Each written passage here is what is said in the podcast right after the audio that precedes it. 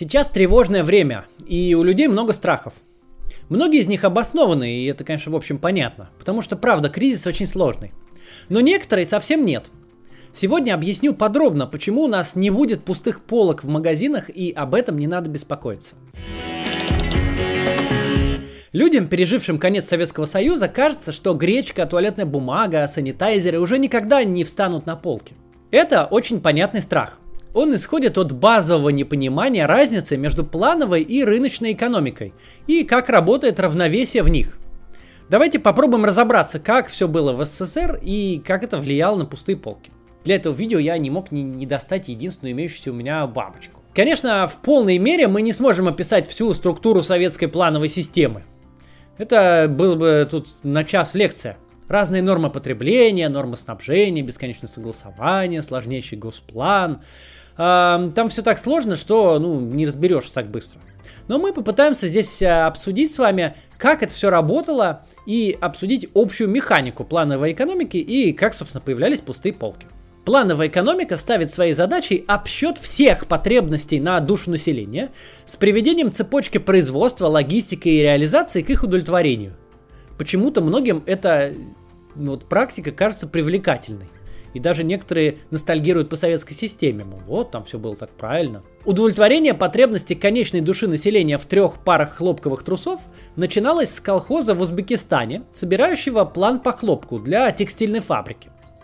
Текстильная фабрика должна была получить вполне определенное количество хлопка и красителя с химического комбината для производства своей нормы ткани, идущей на швейную фабрику. Швейная фабрика получает определенное количество хлопкового полотна, ниток и резинки, чтобы пошить свою долю трусов от потребностей души населения. Если на этом пути случается перекос, все сразу ломается. Например, вдруг произошел рекордный урожай хлопка.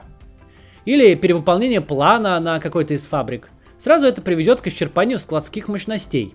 Но это редкость. Чаще из-за, например, неурожая или приписок, или какой-нибудь неполадки, в смысле неправильного процесса на фабрике, или ошибки логистики, неправильного расчета, или взлета спроса на хлопковые трусы, начинается устойчивый дефицит. Соответственно, и пустые полки. Плановая экономика – структура чрезвычайно жесткая. В ней отсутствуют 2 ключевых инструмента равновесия – цены и независимые игроки. Цена – такой же продукт плана, как и все, на что она устанавливается – производство, транспортировка, хранение, реализация. Это все исключительная монополия государства. Сокращение предложения хлопковых трусов, например, не ведет к росту цены на них и, соответственно, не перераспределяет спрос на смежные товары, цена на которых не выросла. Ведь люди потребляют, на самом деле, не хлопковые трусы. Они потребляют нижнее белье. Но ответом на потребность не может стать покупка льняных, синтетических или шелковых трусов. Все позиции одной категории уже согласованы внутри плана. Нигде нет переизбытка, который мог бы компенсировать дефицит. Отсутствие же независимых рыночных игроков не позволяет на выросший спрос оперативно отреагировать предложению. Швейная фабрика не может перераспределить полотно с производства невостребованных, например, рубашек на трусы. Она не является независимой компанией, которая сама решает, что ей производить, что ей было бы выгоднее производить. Она просто часть плановой структуры. Ей выдали план, определенное количество рубашек и определенное количество трусов. Перепроизводство одних позиций с одновременной поддержкой дефицита на другие – совершенно обычное дело. Забитые нераспроданными рубашками склады и тотальный дефицит трусов – неизбежная реальность. К концу 80-х Советский Союз в результате падения нефтяных цен лишился валюты, которая позволяла компенсировать на тот момент имевшийся дефицит зерна за счет закупки его за границей. Это не могло повлечь ни роста цен, ни перераспределения спроса на иные продукты. Например, хлеб можно было бы начать делать, например, из гречки или картофеля, если уж нет зерна. Ни роста производства в смежных отраслях, например, животноводства или плодоовощной промышленности, чтобы компенсировать то, что сейчас недостаточно зерна. Это влекло лишь одно – усугубление дефицита с реальной угрозой массового голода. Подытожим. Плановая экономика, основанная на попытке предугадать, что завтра и вообще на 5-летку вперед потребитель возьмет с полки, не способна справиться с изменениями или уж тем более с шоками как со стороны спроса, так и со стороны предложения.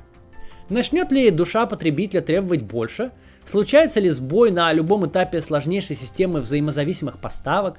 Это буквально ведет к исчезновению товара, огромным очередям и пустым полкам. Как же все работает в экономике рыночной? У нее в руках две волшебные палочки равновесия на любой случай жизни.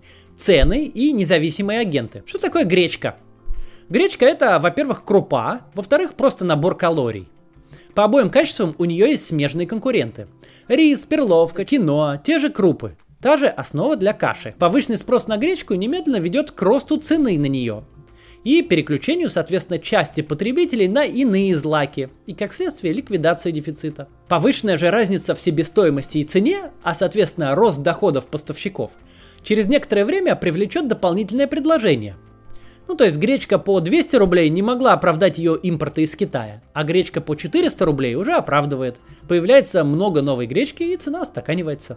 Но вы же не обязаны питаться злаками и зерновыми. Вам нужны калории длительного хранения в данном случае. Здесь помогут макароны, растворимые супы, консервы на любой вкус, замороженные полуфабрикаты. Не случится такого, что вы придете домой со словами «Простите, семья, в магазине не было гречки, мы теперь будем голодать». Свободное взаимодействие массы экономических агентов и цена, как главный инструмент, балансирует любой дефицит сразу с двух сторон, перераспределяя спрос и создавая стимулы для предложения. Да, туалетная бумага может локально исчезнуть. Но что такое туалетная бумага? Это просто тонкая и мягкая бумага. Салфетки или бумажные полотенца вполне готовы принять на себя избыток спроса, пока производственно-логистические цепочки под него не перестроятся. А перестроятся они очень быстро. У меня есть знакомый, например, с Мальты. Он мне писал несколько недель назад, что у них катастрофическая ситуация с санитайзерами. Они все пропали, а если можно найти, то по 20 евро, а не по 5, как было раньше. Ну вот, прошло 2 недели, и он мне уже шлет фотографию из магазина рядом с его домом, где санитайзер продается, да еще и уже по 3 евро вместо 5. То есть рынок просто нашел другое равновесие. Рыночная экономика не пытается сделать невозможное – просчитать потребности на 5-летку вперед. Она реагирует сразу, по простому алгоритму. Спрос, локальный дефицит, рост цен, перераспределение спроса, рост предложения, падение цен. Кризисы на этом пути неизбежно возникают. И они бывают безо всяких внешних шоков. Перепроизводство с одной стороны, дефицит с другой существуют каждый день. Но они до того локальны, что о них знают только какие-нибудь руководители отдела поставок крупных торговых сетей. Потребителю они вообще неизвестны. Устойчивый же дефицит, равно как и устойчивое перепроизводство, это вообще последнее, что грозит децентрализованному рынку. Не следует ждать картин апокалипсиса конца 80-х. Они явились следствием плановой, жестко централизованной экономики и системы. Они базовый ее продукт и вовсе невозможны в рыночной, пусть совсем несовершенной, пусть во многом монополизированной, но рыночной экономике России сегодня. Тут в тему высказывания первого премьер-министра России Егора Тимуровича Гайдара, теоретически понимавшего всего то, что все то, что я сейчас рассказал, но в глаза механики на момент высказывания еще не видевшего. Вопрос о том, появятся ли товары после того, как мы разморозим цены, для меня был одним из самых сложных. Потому что мне бесконечное количество людей, очень умных, информированных, резонно говорили, что если товаров нету, и вы разморозите цены, откуда же они появятся? Все, что я знал про переходные экономики, подсказывало мне, что они появятся. Просто появятся. И в итоге действительно так и вышло. Товары появились, как только отпустили цены. Другое дело, там возникла огромная инфляция, и деньги совершенно обесценились. Об этом мы поговорим как-нибудь позже. Но товары появились, и пустые полки прекратились. Сегодняшняя экономика сталкивается с совершенно нетривиальным шоком со стороны спроса. Спрос на отдельные позиции вырос не то что на 10 или 15, и даже на 100%. Он взлетел на десятки, хорошо, если не на сотни тысяч процентов.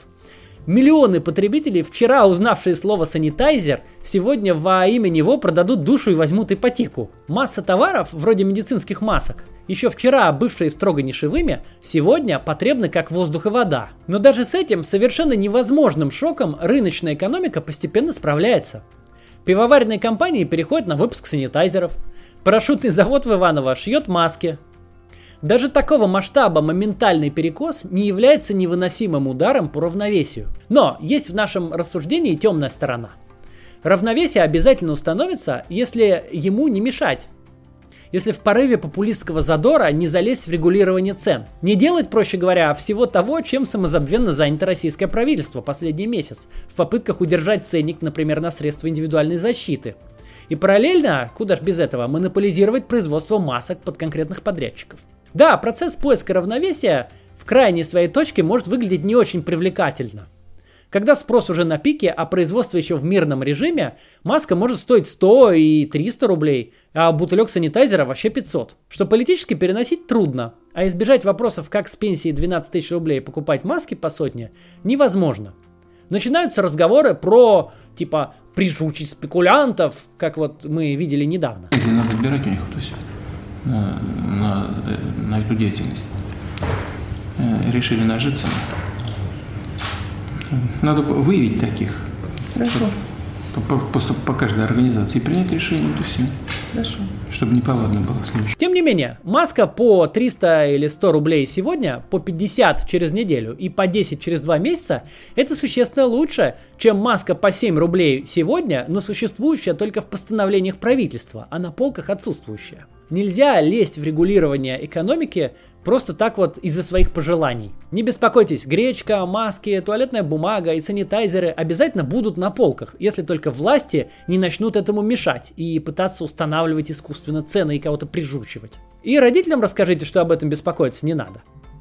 Вот о чем надо беспокоиться, так это о кризисе неплатежей и о серии разорений самых разных организаций, которые нам грозит уже вот-вот.